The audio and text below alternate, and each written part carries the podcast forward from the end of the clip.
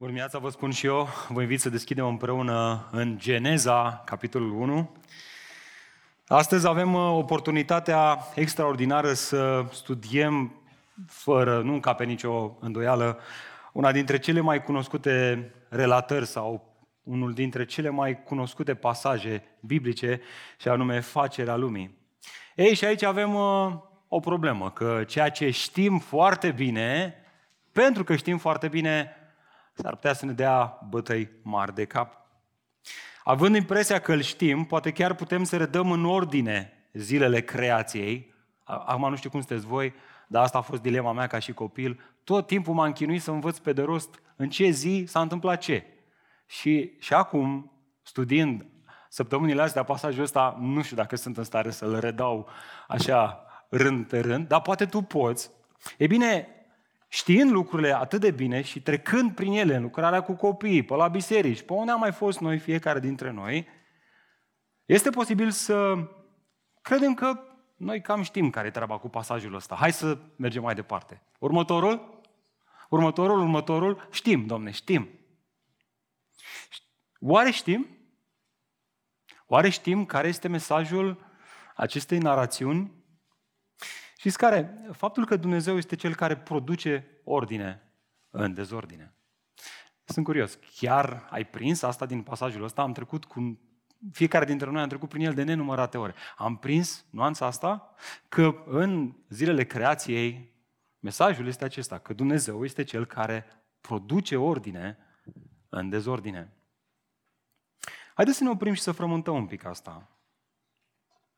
Ascultă, Duhul Sfânt este cel care l-a insuflat pe Moise, autorul cărții Geneza, să scrie lucrurile în felul acesta.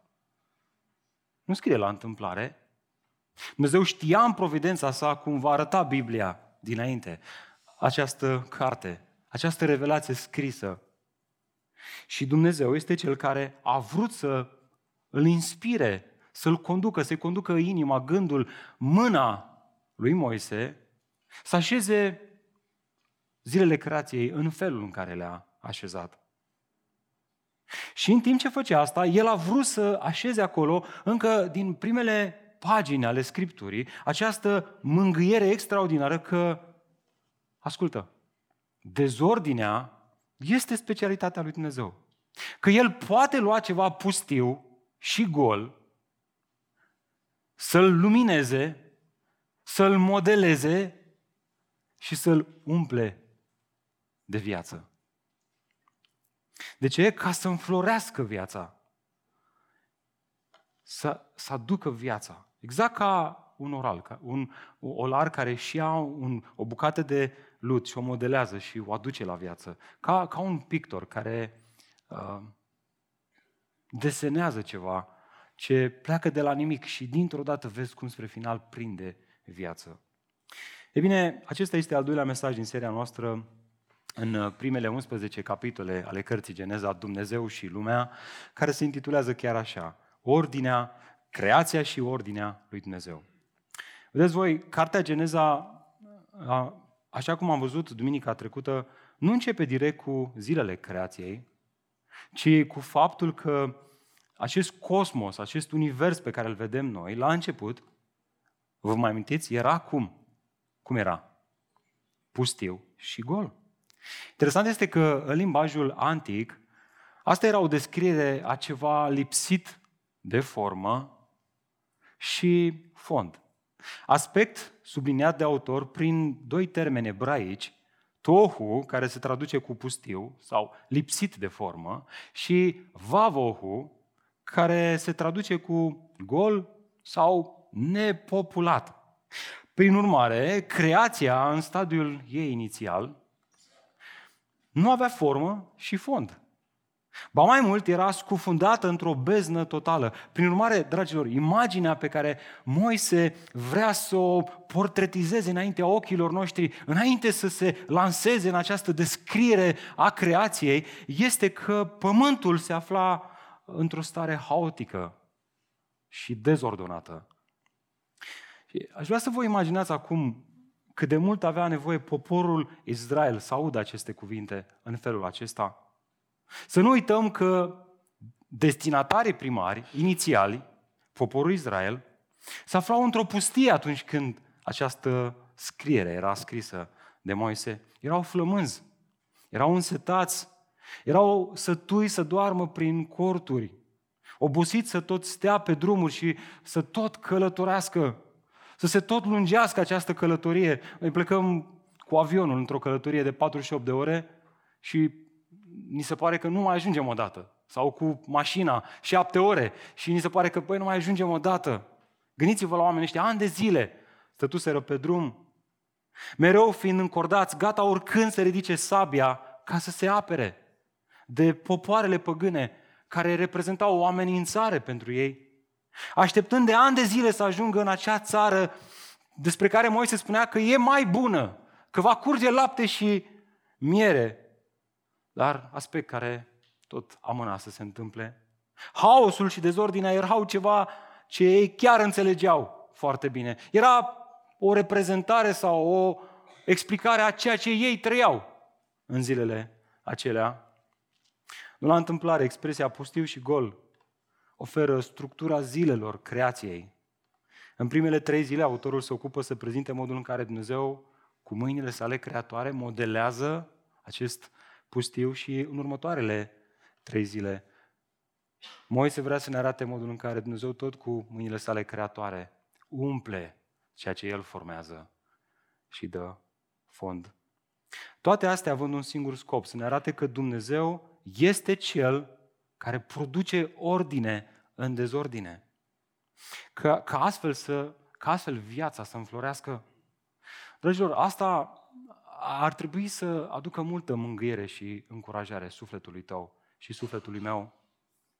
Te rog să mă asculți cu mare atenție. Dacă prinzi ceva astăzi, măcar prinde asta. Contrar tuturor religiilor lumii, care spun că omul ar trebui să facă ceva întâi, să-și pună viața în ordine, să fie inițiat, să se străduie, să facă un pelerinaj și abia apoi, poate, poate, dacă va atinge toate astea, dacă va face toate astea, poate că va atinge ceea ce lumea numește nu? nirvana. Acea pace. Poate că astfel, dacă va ajunge să facă toate astea, va fi eliberat de, din ciclul, ceea ce ei numesc, al reîncarnării, într-o bucurie eternă. Va dobândi paradisul cumva sau măcar acea stare de zen. E bine, contrar tuturor acestor religii, încă de la început, încă de la început, Duhul Sfânt îl inspiră pe Moise să ne comunice că dezordinea începe cu Dumnezeu. Că cel care poate să aducă ordine, într-un mod extraordinar în dezordine, este acest Dumnezeu creator care ține în mâinile sale toată creația. Dragul meu, Scriptura nu începe așa cum încep așa de multe alte religii, ci ea începe cu o veste bună. Că cuvântul lui Dumnezeu este cel care este rostit ca să aducă ordine în prima creație. Și acum ascultă vestea asta bună, că tot cuvântul lui Dumnezeu, Iisus Hristos întrupat în lumea noastră, este cel care produce ordine în noua creație. Ceea în care suntem noi astăzi, așa cum acest video ne-a ilustrat atât de frumos pe care l-am urmărit împreună dimineața asta. Este exact ceea ce spunea Apostolul Pavel celor din Corint atunci când scria Dumnezeu care a spus, care a rostit. Să strălucească din întuneric lumina este cel ce, același Dumnezeu care a strălucit în inimile noastre ca să ne dea lumina cunoașterii slavei lui Dumnezeu în fața lui Hristos. Observați, dragilor, cum legau autorii Noului Testament viața creștină de primul toledot al Bibliei? Pentru ei nu era o chestiune secundară. Era o chestiune crucială. Ei, înțelegeau că dacă pică geneza, ca niște piese de puzzle, vor, de domino, vor, vor pica toate celelalte, una după alta. Citeam săptămâna trecută un articol scris de Francis Schaeffer și el spunea, un apologet creștin, filozof, spunea el, el zicea, dacă aș fi într-un avion timp de 60 de minute cu un ateu și aș avea ocazia să stau de vorbă cu el, mi-aș petrece primele 50 de minute ca să vorbesc despre creație. Pentru că dacă nu crede Geneza 1, pot să mă chinui să explic oricât de mult i-aș explica. O să înțeleagă că Isus este cel mult un profet, un, un gânditor, un, un, un personaj important. El trebuie să înțeleagă întâi că Isus este Fiul lui Dumnezeu, care a fost la început, care era la început, care era cu Dumnezeu, care era Dumnezeu. Abia astfel mântuirea adusă prin Hristos are putere. Asta este ideea centrală. Dacă ții notițe, te încurajez să o faci, notează gândul ăsta și meditează la el săptămâna asta. Dragul meu, cel care crede în Dumnezeul Creator, înțelege că El face ordine în dezordine prin cuvântul Său. De ce? Ca astfel viața să înflorească. Despre asta este vorba în Geneza, capitolul 1, de la versetul 3 până la versetul 3 din capitolul 2.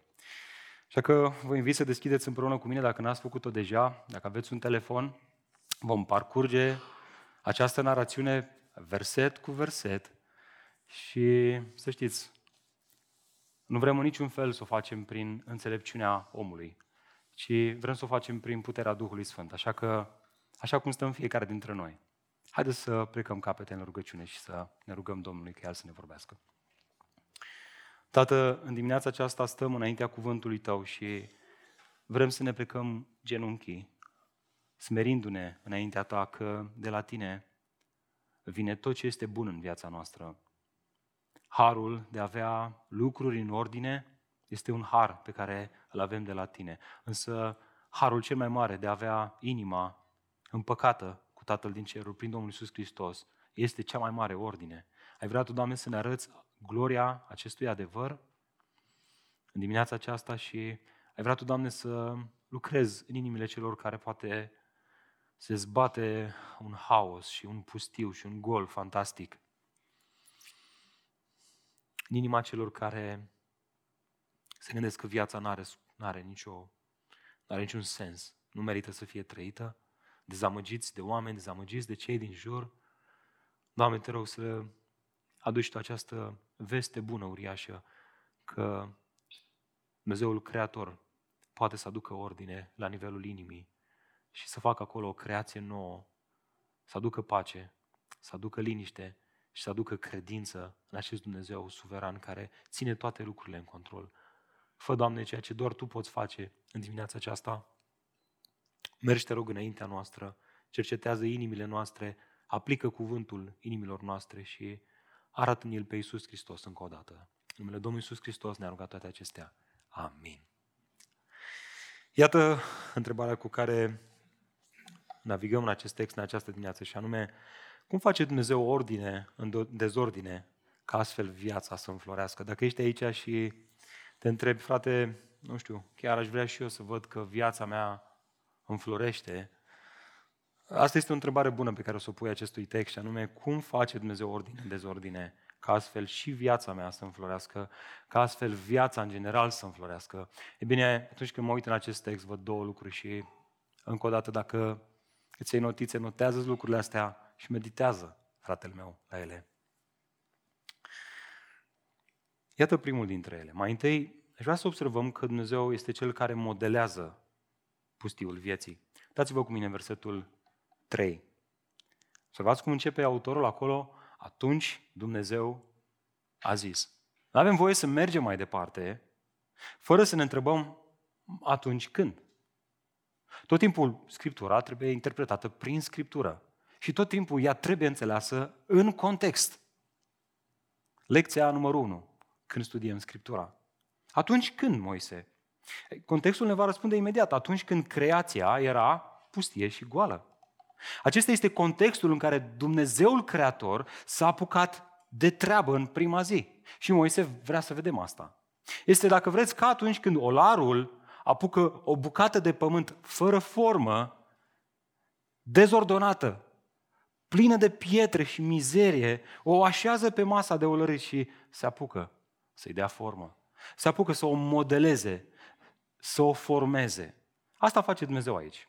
Iată, dacă vreți, modul în care Dumnezeu modelează pustiul vieții. Mai întâi, în prima zi, Dumnezeu face ceva și anume produce ordine separând lumina de întuneric. Acesta este primul lucru esențial. Să luați cu mine versetul 3. Atunci Dumnezeu a zis să fie lumină. Și a fost lumină. Dumnezeu a văzut că lumina era bună și a separat lumina de întuneric. Dumnezeu a numit lumina zi, iar întunericul a numit noapte. Astfel a fost o seară și a fost o dimineață, ziua întâi. Și încă soarele nu era creat. Prima mare problemă a pustiului nu era lipsa de formă. Vreau să vedeți asta. ci era lipsa luminii. Ca să poți modela ceva, nu? ce faci prima dată? Te duci și aprinzi lumina, ca să vezi ce modelezi, frate, ce ții în mână. E bine, aici este locul în care se naște, dacă vreți, tema aceasta a bătăliei între lumină și întuneric, despre care filozofii lumii acesteia au scris atât de mult. Însă, ceea ce nu avem voie să ratăm noi, studiind acest pasaj, este că lumina aceasta, vreau să vedeți, nu a fost creată. Observați asta în text? Ați observat asta în text până acum?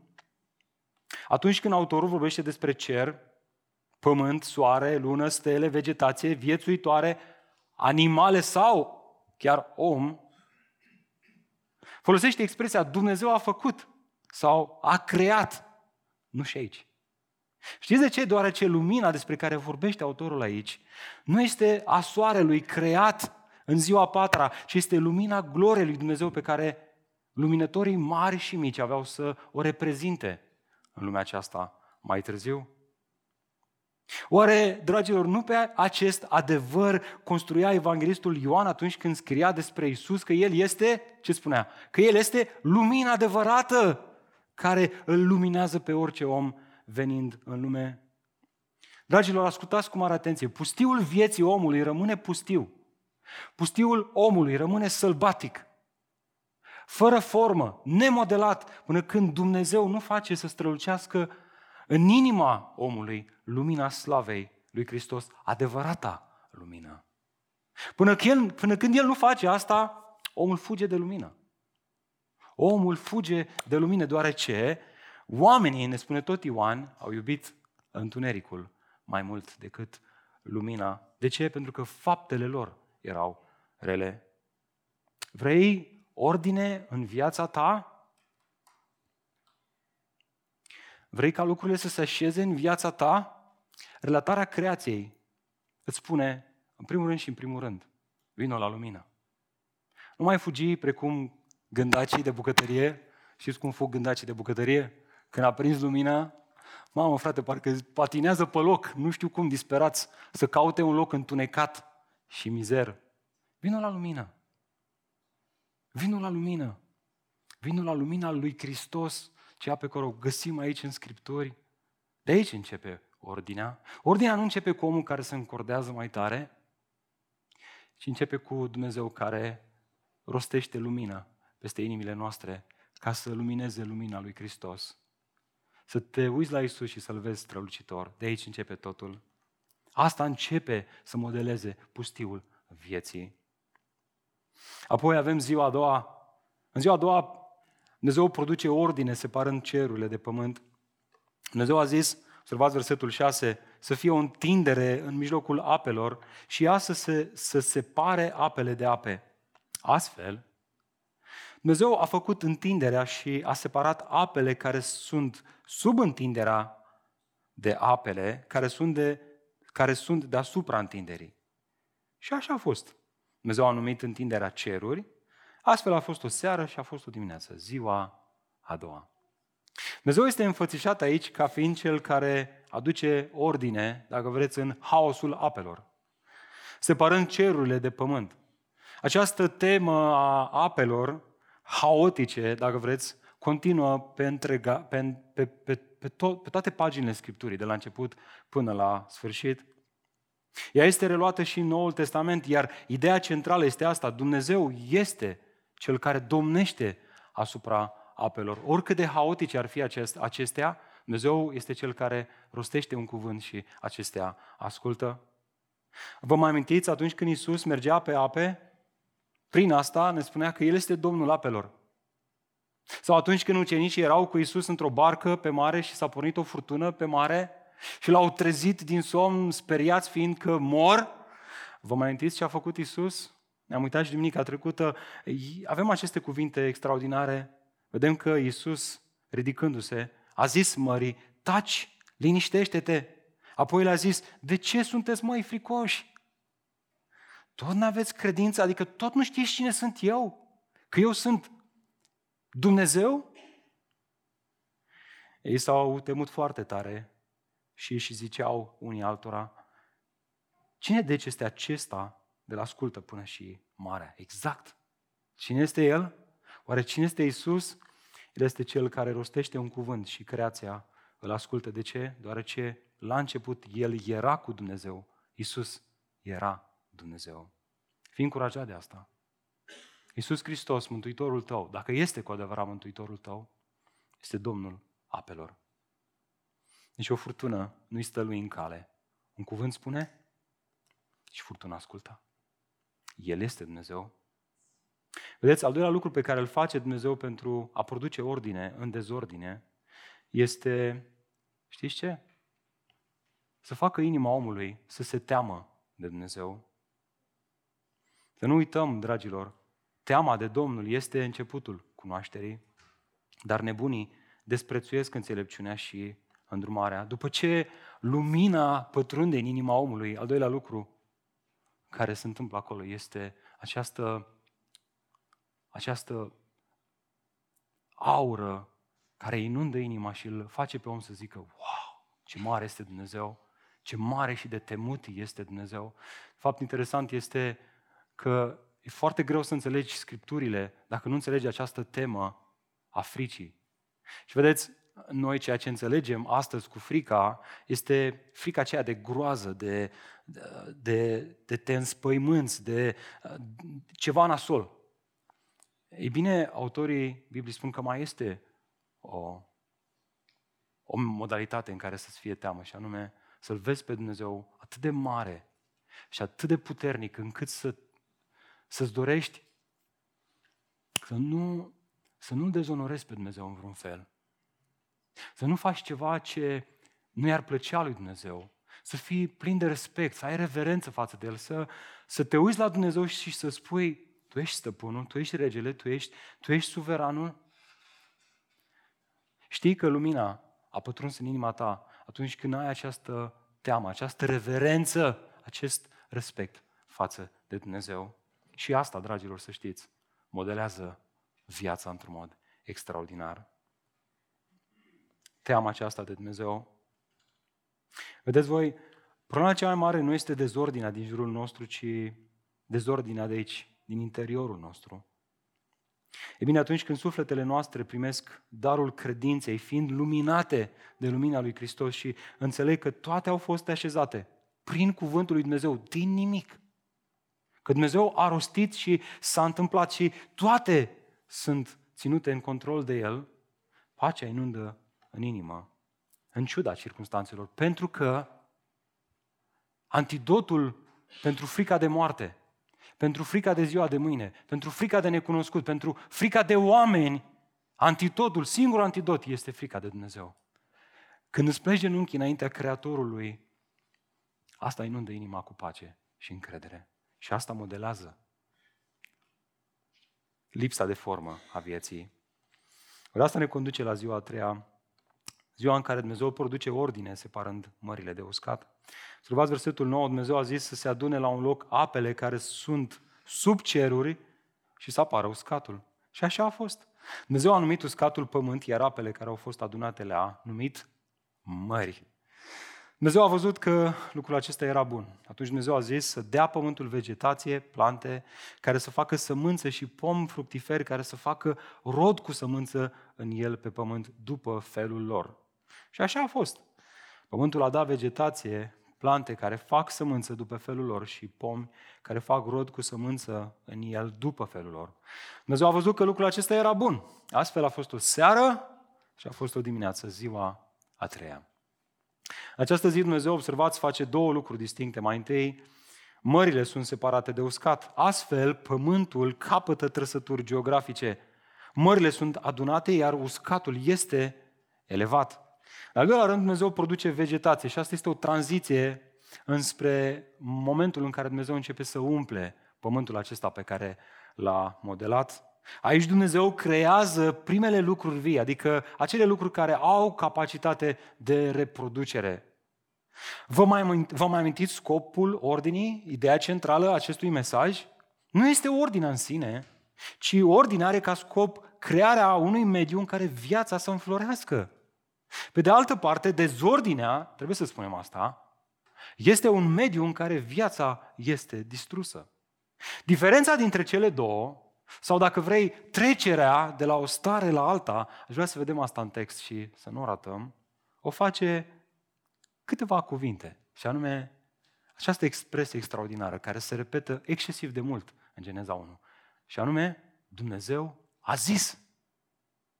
Pentru noi, problema este că expresia aceasta nu înseamnă chiar așa de mult, că zice nevasta, zice soțul, zice copiii și rămâne zis, nu? Cum zicem noi românii. Urs, cum zice, ursul merge, nu, câinele latră, ursul merge, știi? Noi zicem, zicem, zicem. Pentru ei, să știți, expresia asta, Dumnezeu a zis, nu avea această conotație a niciun fel. De fapt, poporul Israel, atunci când citea și auzea această expresie pe care Moise o tot repetă aici, făcea click total diferit în urechile lor. În lumea antică, regii erau văzuți ca fiind legea unei regiuni. Ceea ce regele rostea era decret și astfel se întâmpla. Nu comentai în fața unui rege suveran, a unui monarh.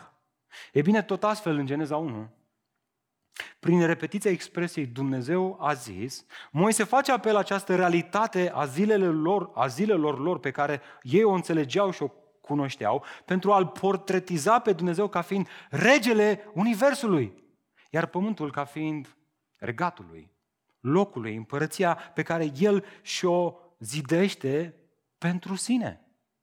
Astfel, ceea ce El rostește în univers, acesta fiind regatul său, se întâmplă. Cuvântul său este lege.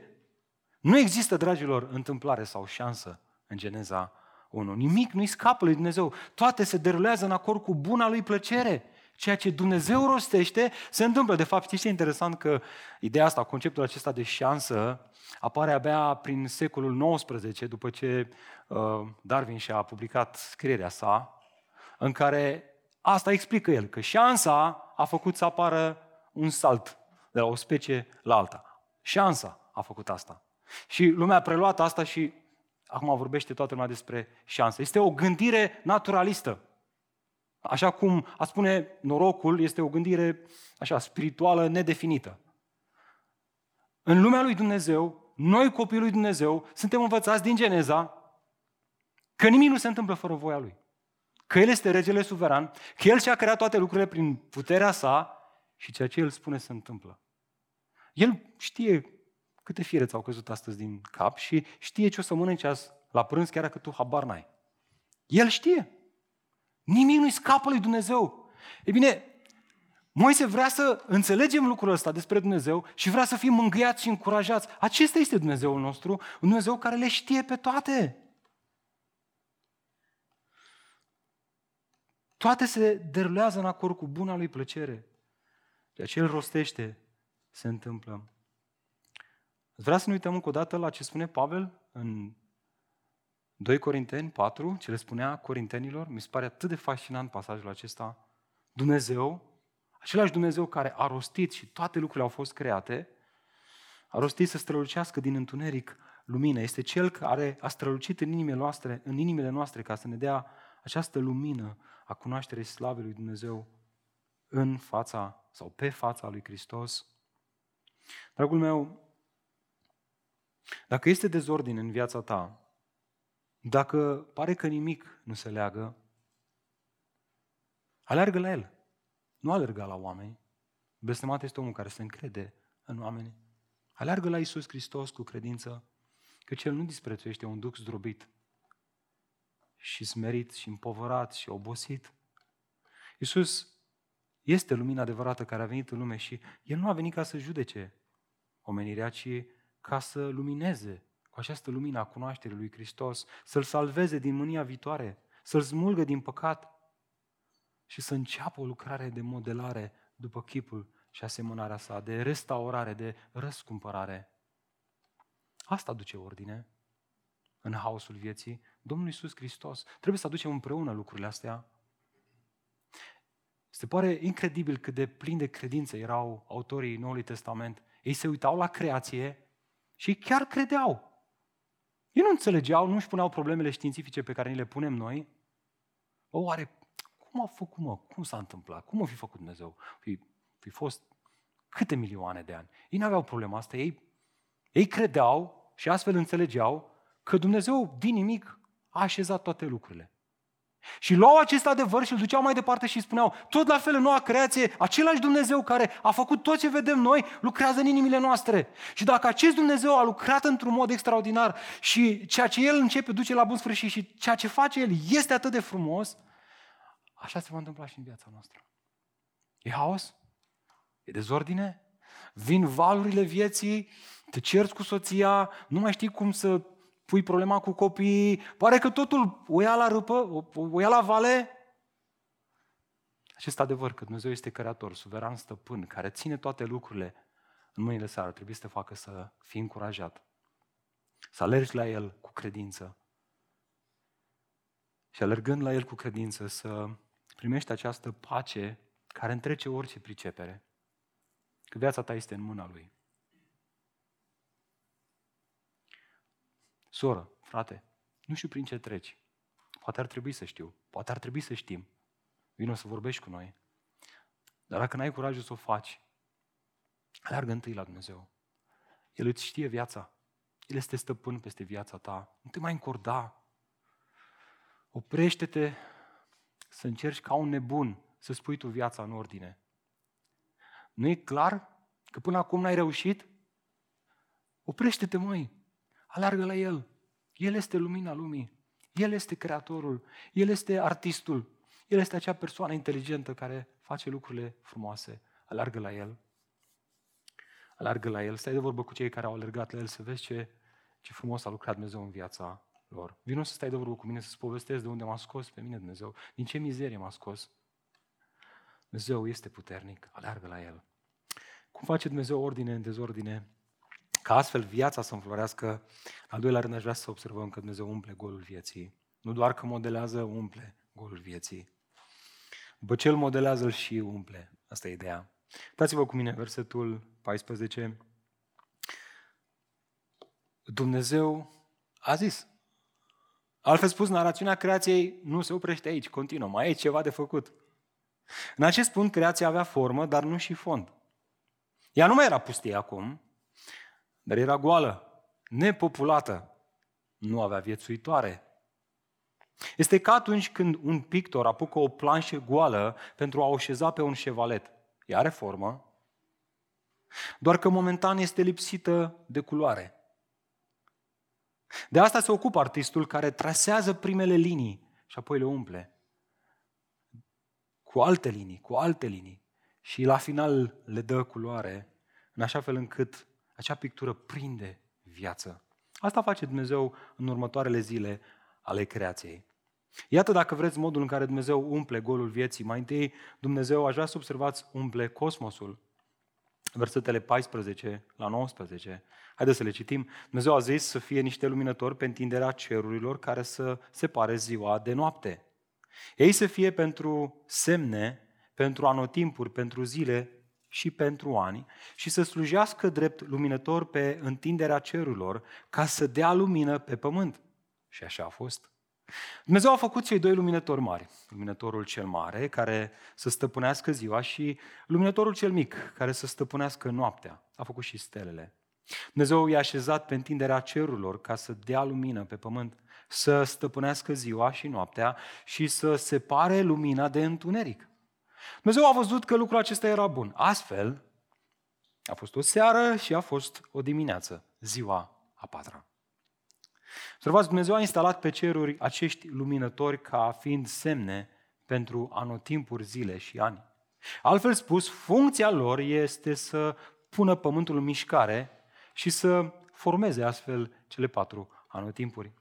Însă, acestea mai aveau o funcție și anume să devină simboluri ce aveau să reflecte lumina lui Dumnezeu pe pământ, să domine în felul acesta cerurile. Și de unde știm asta? Păi știm asta din faptul că în relatarea creației, ascultă asta, e un mod prin care poți înțelege această relatare, există un paralelism evident. Aș vrea să observăm asta. Ziua întâi este paralelă cu ziua a patra. Ziua a doua cu ziua a cincea și ziua a treia cu ziua a șasea. În prima zi, ce a făcut Dumnezeu? Vă mai amintiți ce a făcut? A făcut, asta nu e greu de uitat, de reținut de fapt, a făcut lumina. Ce a făcut Dumnezeu în ziua a patra? A făcut luminătorii mari și mici. E bine, să știți, în timp ce scria Moise toate astea și poporul Israel le auzea, acest lucru capta imediat atenția poporului. Știți de ce? Deoarece în zilele lor, popoarele păgâne considerau soarele ca fiind zeul Shemes, îl numeau ei, iar luna zeul Iareah. Dumnezei puternici, zei puternici, credeau ei, în care se încredeau. E bine, Moise le scrie toate acestea poporului Israel pentru a le spune, Băi, de ce vă este teamă de popoarele astea care se închină la ceea ce a creat Dumnezeu? Nu știți că zeilor sunt de fapt luminătorii pe care Dumnezeu i-a făcut prin cuvintele sale pe care le-a rostit? Da, lumina Marelui Luminător este atât de strălucitoare că nici nu o poți privi. Dar lumina gloriei lui Dumnezeu este cu atât mai puternică. Ea, gloria aceasta lui Dumnezeu, brațul acesta puternic este cel care v-a scos cu braț puternic din Egipt. Înainte să fi fost create soarele, luna și stelele, era lumina lui Dumnezeu. El este mai mare decât aceștia. El, lumina sa, cuprindea universul. Ceva mai târziu, profetul Maleahi scria dar pentru voi care vă temeți, rețineți asta. Pentru cei care vă temeți de numele meu, va răsări soarele dreptății, aducând vindecare sub aripile lui. Vreau să vă întreb despre ce soare vorbea el aici. Hm? Despre ce soare al neprihănirii vorbea aici, cuvântul cheie, neprihănire. Soarele dreptății despre Domnul Isus Hristos. Oare la întâmplare Matei, inspirat de Duhul Sfânt, ne relatează ce s-a întâmplat atunci când Isus era pe munte și a avut această schimbare la față. Vă mai amintiți, vă, vă mai amintiți ce scria el? Acolo i s-a schimbat înfățișarea lui Isus înaintea lor. Fața lui a strălucit ca soarele, iar hainele lui au devenit strălucitoare ca lumina. Dragilor, așa cum soarele umple viața de încântare, nu-i așa? După câteva zile de ploaie, când iese soarele dimineața și ieși afară din casă, parcă îți mângâie sufletul. nu e așa? Cu atât mai mult, soarele neprihănirii lui Hristos îți umple inima de încântare. Să știi că Dumnezeu nu-ți face după ceea ce meriți, ci face după bunătatea lui Hristos, care a luat asupra sa toată nevrednicia noastră și ne-a împăcat cu Tatăl din ceruri. Asta este lumina. Asta este, acesta este soarele neprihănirii care prin Harul Dumnezeu, Dumnezeu l-a făcut să strălucească peste inima celor care îl iubesc pe El. Nu este un lucru extraordinar? Nu umple asta inima noastră? De ce alergăm ca nebunii încercând să ne umplem inima cu tot felul de surogate care nu fac altceva decât să producă mai multă amărăciune? Alergă la Isus. El este soarele neprihănirii. Când lumina sa strălucește în inima ta, viața înflorește. Pentru că El este viața. Îți mulțumim, Doamne, pentru Isus. Iată al doilea mod prin care Dumnezeu umple golul vieții. Ziua 5, Dumnezeu umple marea și cerurile. Uitați-vă cu mine versetul 20, Dumnezeu a zis să mișune apele de ființe vii și să zboare păsări deasupra pământului, pe supra, suprafața întinderii cerurilor. Astfel Dumnezeu a creat făpturile cele mari din ape, reține expresia asta, Orice ființă vie care se mișcă și de care mișună apele după felul ei și orice pasăre înaripată după felul ei. Dumnezeu a văzut că lucrul acesta era bun. Dumnezeu l-a binecuvântat zicând, fiți roditoare, mulțiți-vă și umpleți apele mărilor. Să se mulțească și păsările pe pământ. Astfel a fost o seară și astfel a fost o dimineață, ziua cincea. Observați și aici paralela dintre ziua a doua, atunci când Dumnezeu a format apele de jos și mările și apele de sus, cerurile, și ziua a cincea, atunci când Dumnezeu le-a umplut, cerul cu păsări și mările cu pești. Observați cum așează Moise atât de frumos zilele creației. Merită să observăm și expresia făpturile cele mari din ape, căci asta rezona în urechile poporului Israel. Moise nu face această referire la întâmplare. În lumea antică, acestea erau privite ca fiind niște făpturi malefice, niște monștri marini, dragoni ai apelor, le-au mai numit unii, de care tuturor în, zile, în zilele acelea le era tare frică, erau terifiați de acestea. Ei bine, Moise le spune, vă o să nu vă fie teamă de acestea. Păi ce?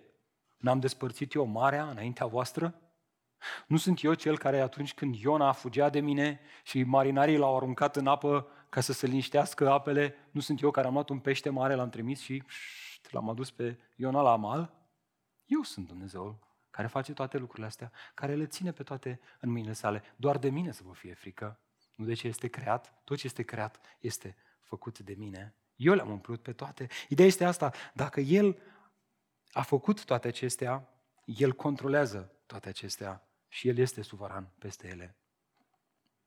De fapt, oare la întâmplare îi îndemna Iisus pe ucenicii săi, uitați-vă la păsările cerului, ele nici nu seamănă, nici nu seceră și nici nu adună în hambare și totuși Tatăl vostru cel ceresc le hrănește. Oare nu sunteți voi cu mult mai prețios decât ele?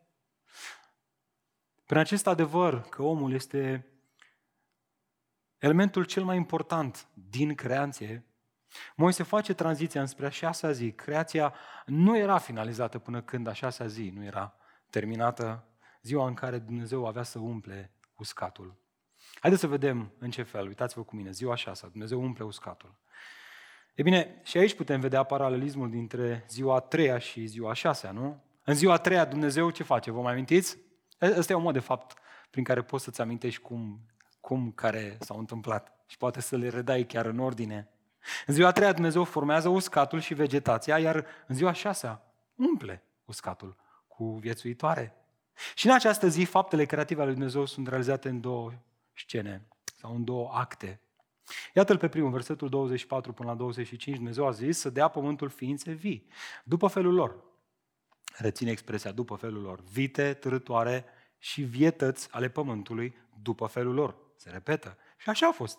Dumnezeu a făcut vietățile pământului după felul lor, vitele după felul lor și orice târătoare a pământului după felul ei. Dumnezeu a văzut că lucrul acesta era bun Aspectul interesant în aceste două versete este tocmai expresia aceasta care se tot repetă după felul lor.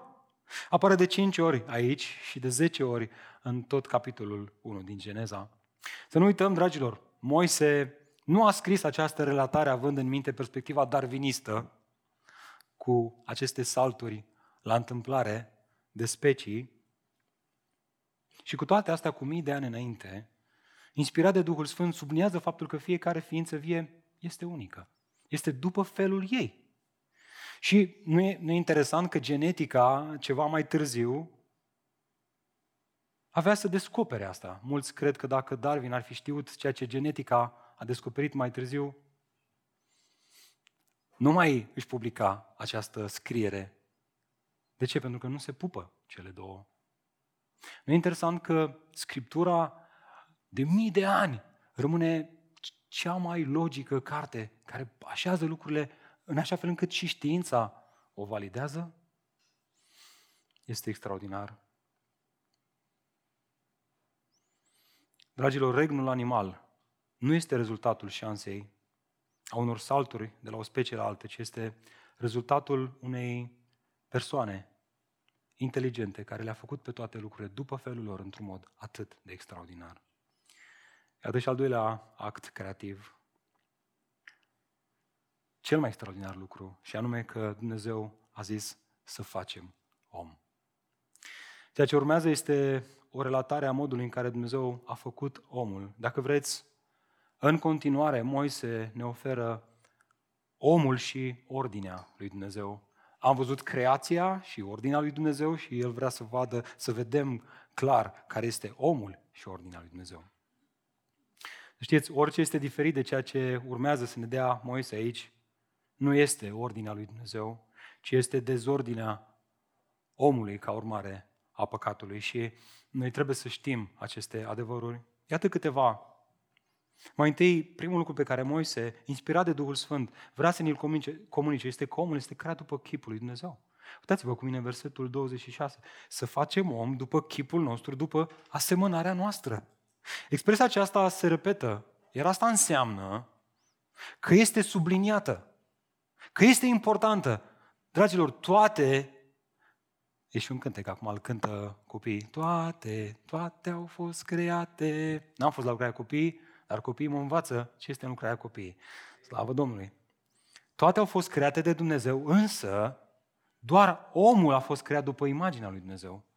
Restul creației poartă ștanța, poartă amprenta lui Dumnezeu, spune ceva despre gloria lui Dumnezeu, însă omul, ființa umană, Adam, este singurul creat după chipul Dumnezeirii. Să nu ratăm pluralul acesta, chipul nostru, după chipul Dumnezeirii care a fost implicat, toată Trinitatea implicată în crearea lui Adam. În istoria creștinismului acest adevăr a fost uh, formulat și subliniat prin doctrina, ceea ce a fost inițial denumit în latină imago Dei. Ați auzit de această expresie? Aceasta susține că, ascultă, nu Dumnezeu posedă trăsăturile omului, ci că omul, omului i-a, i-a, i s-a dat ceva din Dumnezeu. Acest aspect este important deoarece unii au mers până acolo încât au afirmat că Dumnezeu ar fi un soi de androgin, bărbat-femeie. Dacă v-ați uitat un pic în mitologie, ați văzut aceste reprezentări, zici că niște balauri cu două capete, bărbat și femeie. Nu, nici vorbă de așa ceva. Acestea sunt doar o reprezentare păgână a unor Dumnezei, nu a Dumnezeului adevărat.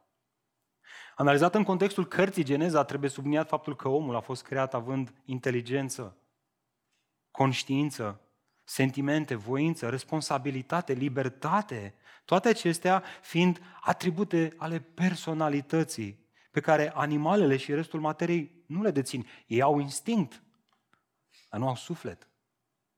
Deși omul este creat cu un trup pământesc luat din țărână, la fel ca toate lucrurile celelalte create, omului i s-a dat ceva în plus, și anume suflet la fel ca Dumnezeu. De ce? De ce? De ce i s-a dat omului suflet? Ca în primul rând omul să poată să intre într-o părtășie cu Dumnezeul Creator, care este Duh, și apoi unii cu alții. Duhul este cel care ne abilitează să ne conectăm unii cu alții. Vă mai amintiți ce spunea Iisus femeii samaritence? Dumnezeu este? Ce este Dumnezeu? Duh. Iar cei care îi se închină trebuie să îi se închine în Duh și în adevăr.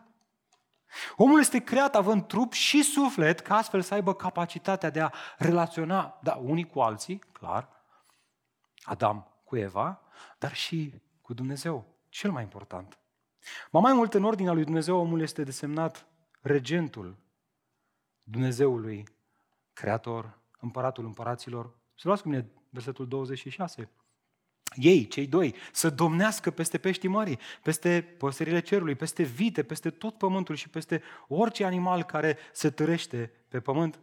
Cei doi, observați pluralul, sunt chemați să guverneze pământul în numele lui Dumnezeu, omul, nu animalele.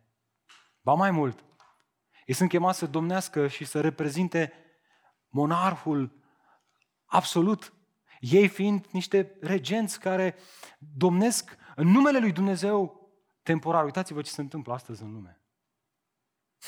Numai pe Dumnezeu nu-l reprezintă aceștia. Cât de mult omul cumva a pus mâna pe pământul acesta creat și se luptă pentru ce?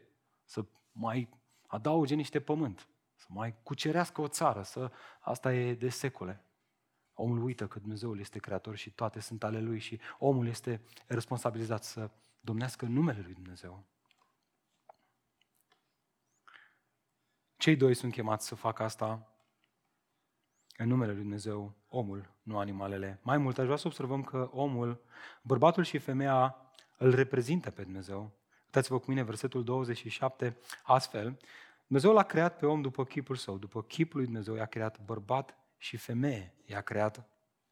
Într-o, interesant, într-o lume patriarhală în care femeia era denigrată, Moise, inspirat de Duhul Sfânt, încă de la început scrie clar că bărbatul și femeia, amândoi, sunt egali în purtarea chipului lui Dumnezeu. Dumnezeu nu iubește bărbatul mai mult decât femeia. Amin? Bărbați? Vreau sunteți convinși, mă, fraților. Să mai dăm pe aici prin Geneza. Și el prezintă omul ca fiind atât bărbat și cât și femeie, doi stâlpi care se completează unul pe altul în formarea unei singuri entități, căsnicia. Doi camarazi, doi tovarăși de drum, doi, două suflete care se unesc ca să depindă unul de celălalt. Ok? Nu doar femeia de bărbat, ci și bărbatul de femeie. Amin, frații?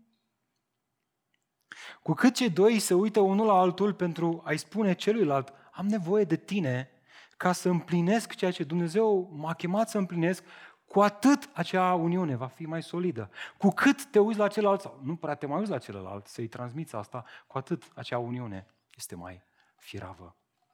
Și aș vrea să întreb bărbații, când a, când a fost ultima dată când ne-am uitat la soțiile noastre, spunându-le, draga mea soție, ca să pot să fac ceea ce Dumnezeu m-a chemat să fac, am nevoie de tine. Nu pot fără tine. E, frate, dar eu sunt bărbat, nu pot să zic asta, eu trebuie să pun mâncarea pe masă. Smerește-te, frate. Haideți să facem asta. Tovarăși, observați, de drum, nu de FIFA.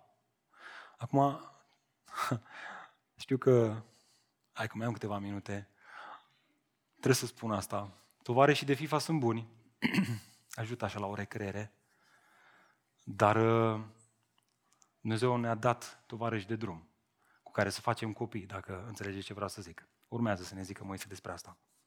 De fapt, cu asta continuă. Omul este mandatat să extindă stăpânirea pe tot pământul. Să luați versetul 28. Dumnezeu i-a binecuvântat și le-a zis, tovarăși de multiplicare. Fiți roditori și înmulțiți-vă, umpleți pământul și supuneți-l. Domniți peste peștii mării, peste păsile cerului și peste orice vietate care se tărește pe pământ. Vedeți, deoarece pământul era neexploatat, vom vedea că Dumnezeu este Cel care sădește prima grădină. Grădina? Eden. Ajungem și acolo. Locul în care Dumnezeu așează omul. Edenul era locul în care Dumnezeu se întâlnea cu omul. Dacă vreți, în limbajul biblic este primul templu din Biblie. Edenul, grădina Eden. Locul unde glasul lui Dumnezeu era auzit în amurgul dimineții și omul stătea de vorbă cu Creatorul. E bine, pornind din acest loc, omul trebuia să învețe să-și extindă stăpânirea și conducerea și să lărgească această grădină până la marginile pământului. Este imposibil să nu legi Geneza 1 cu 28 cu ce? Cu Matei 28. Observați? La, ne ajută, 28, 28. La finalul lucrării sale, Iisus Hristos, după ce a terminat lucrarea, și-a strâns ucenicii și ce le-a zis? Mergeți în toată lumea și multiplicați-vă, înmulțiți-vă, faceți ucenici. Observați cum Geneza și Matei și Vechiul și Nou vin împreună să ne spună același mesaj, ceea ce primul Adam a falimentat să facă, să lucreze Edenul și să-l extindă pe întreg pământul și pentru că a falimentat a fost dat afară din acest templu, din această relație cu Dumnezeu, noul Adam, Domnul Iisus Hristos, avea să refacă, să sfârșească și apoi să ne trimită pe noi cu acest mandat de a ne multiplica pe întreg pământul. Nu e rău să faci copii biologici, dar chemarea ta acum nouă legământ este să te multiplici spiritual, să faci ucenici. Și astfel, făcând ucenici, să ne extindem, să extindem împărăția lui Dumnezeu până la marginile pământului. Și mai vedem ceva încurajator aici, că Dumnezeu promite să ne hrănească în timp ce împlinim ceea ce El ne cheamă să facem. Asta vedem aici, că omul era hrănit și îngrijit de direct din mâna lui Dumnezeu. Să lua versetul 29, 29. Apoi Dumnezeu a zis, iată, v-am dat orice plantă care face sămânță și care este pe suprafața întregului pământ și orice pom care are fruct cu sămânță în el, le veți avea ca hrană. E complicat aici, nu? Păi frate, se pare că în perspectiva alimentară a lui Moise și a lui Dumnezeu, că nu? Scrie inspirat de Duhul Sfânt, trebuie să mâncăm cereale, legume și fructe, nu? Nu. Slavă Domnului că nu. Slavă Domnului că a venit potopul, după care, dacă vă aduceți aminte, Domnul a spus tot ce... De fapt s-au spus așa multe lucruri pe versetul ăsta, arătându-se să observe Geneza 9 cu 3. Tot ce mișcă și are viață va fi, vă va fi hrană. Așa cum v-am dat plantele verzi, sunt bune, slavă Domnului, acum vă dau totul. Intenția lui Moise în acest verset, atât din Geneza 9 cu 3, cât și din Geneza 1 cu 29, nu este să sublinieze că omul a fost vegetarian la început și după aia a fost carnivor. Știm din Roman 5 că până când păcatul nu a venit în lume, moartea nu a fost, deci animalele nu mureau și motiv pentru care nu mâncau animale, după potop s-a întâmplat asta. Și vreau să ne spună că, în mod ultim, viața aceasta, regnul animal, oamenii, omenirea, depind direct sau indirect de aceste plante vii care se reproduc, care ne dau oxigen, pe care animalele le mănâncă și astfel se multiplică. Dacă plantele acestea nu s-ar mai reproduce, acolo oamenii ar fugi. Ceea ce vrea să ne spună Moise aici, ceea ce vrea să sublinieze este că omul este, este hrănit direct sau, dacă vreți, indirect, iau cum o vrei, direct din mâna lui Dumnezeu, care a creat aceste plante vii care să susțină viața și care să ne hrănească. De asta și Isus îi învață pe ucenicii săi să se roage Tatăl nostru, care ești în ceruri, sfințească-se numele Tău, vie împărăția Ta, adică vrem să vedem că împărăția Ta se lărgește pe întreg pământul și apoi le spune, rugați-vă, pâinea noastră, cea de toate zilele, dă-ne nouă astăzi, adică susține-ne viața ca astfel să putem să împlinim acest mandat de a lărgi împărăția Ta. Ei bine, acum, în această ordine inițială, atunci când cerurile și pământul au fost formate și au fost umplute, Dumnezeu a putut să exclame, uitați-vă în versetul 31, Dumnezeu s-a uitat la tot ce a făcut și iată că toate erau, cum? Foarte bune! Până acum, la fiecare etapă, Dumnezeu spunea că erau bune, acum, după ce l-a așezat și pe om în mijlocul creației, erau foarte bune. Creația acum avea formă și fond, lucrurile create aveau ordine, viața înflorea, astfel Dumnezeu se putea odihni. Uitați-vă cu mine în capitolul 2, versetele de la 1 încolo.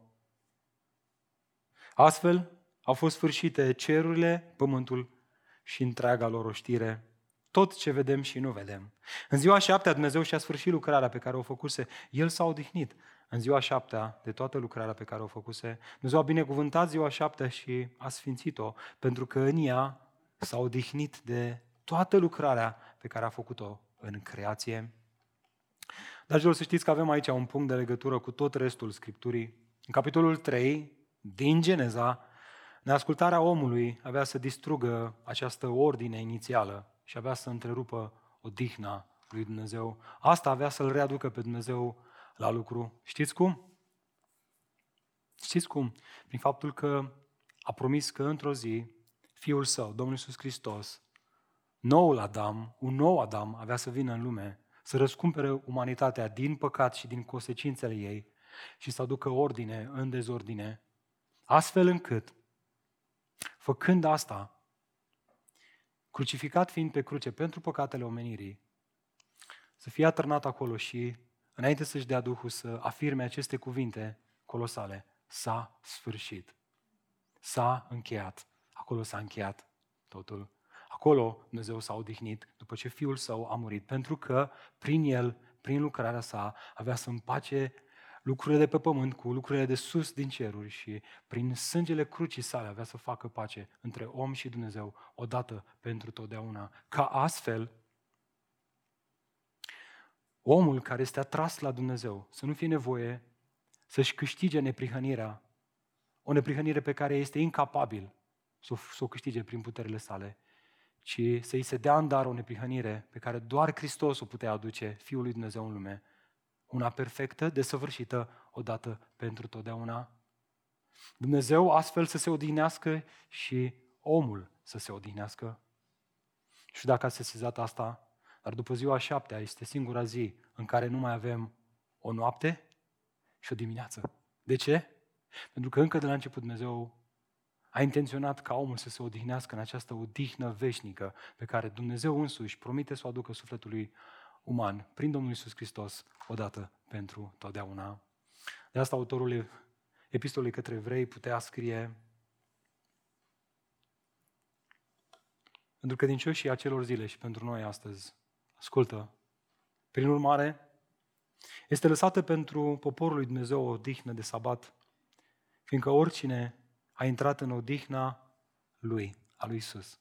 S-a odihnit și el de lucrările lui ca și Dumnezeu de ale sale, să ne străduim să dăm buzna, să ne străduim să, să intrăm, să luăm cu asalt, pentru ca nimeni să nu cadă prin același fel de neascultare. Dragilor, la cruce Dumnezeu și-a finalizat lucrarea în creație, aducând în ființă noua creație, prin care împărăția lui Dumnezeu se formează în lume. O nouă creație pe care Dumnezeu promite că nu va mai falimenta. Știți de ce? Pentru că Isus este Domnul acestei creații. El este fratele mai mare, pentru că Isus este Fiul lui Dumnezeu, la care Tatăl din cerul se uită și vede în El neprihănirea și datorită, datorită Lui vom fi și noi în viață într-o zi, iar astfel nu mai avem frică de moarte. Să știți care este problema noastră cea mai mare?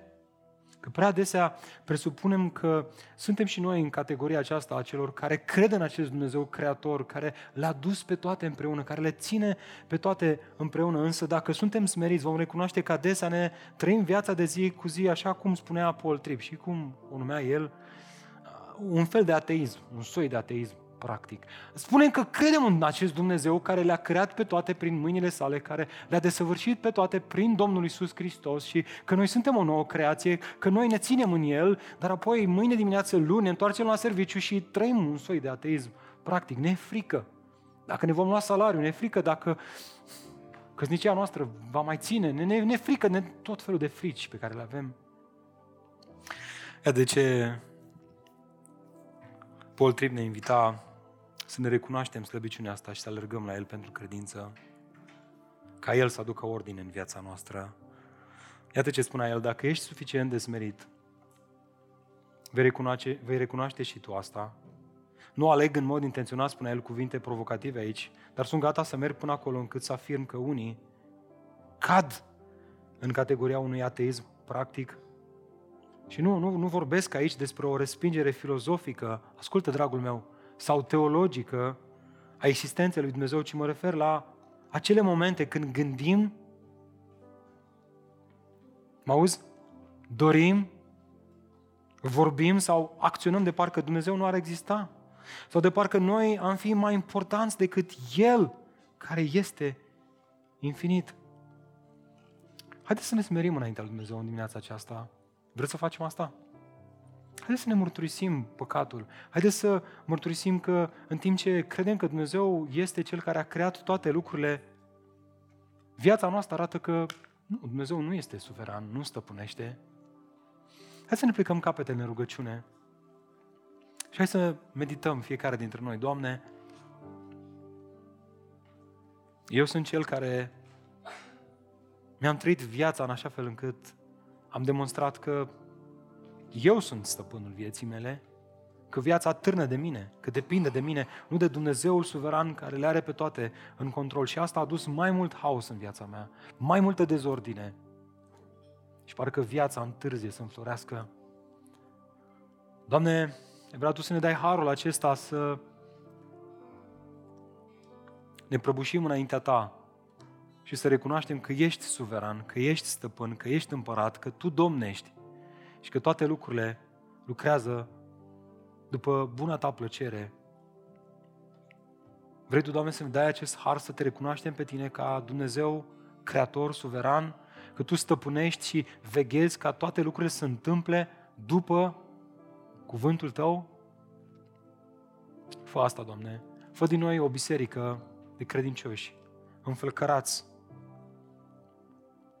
plini de credință, care să odihnesc în acest adevăr că Tu stai pe tron și stăpânești.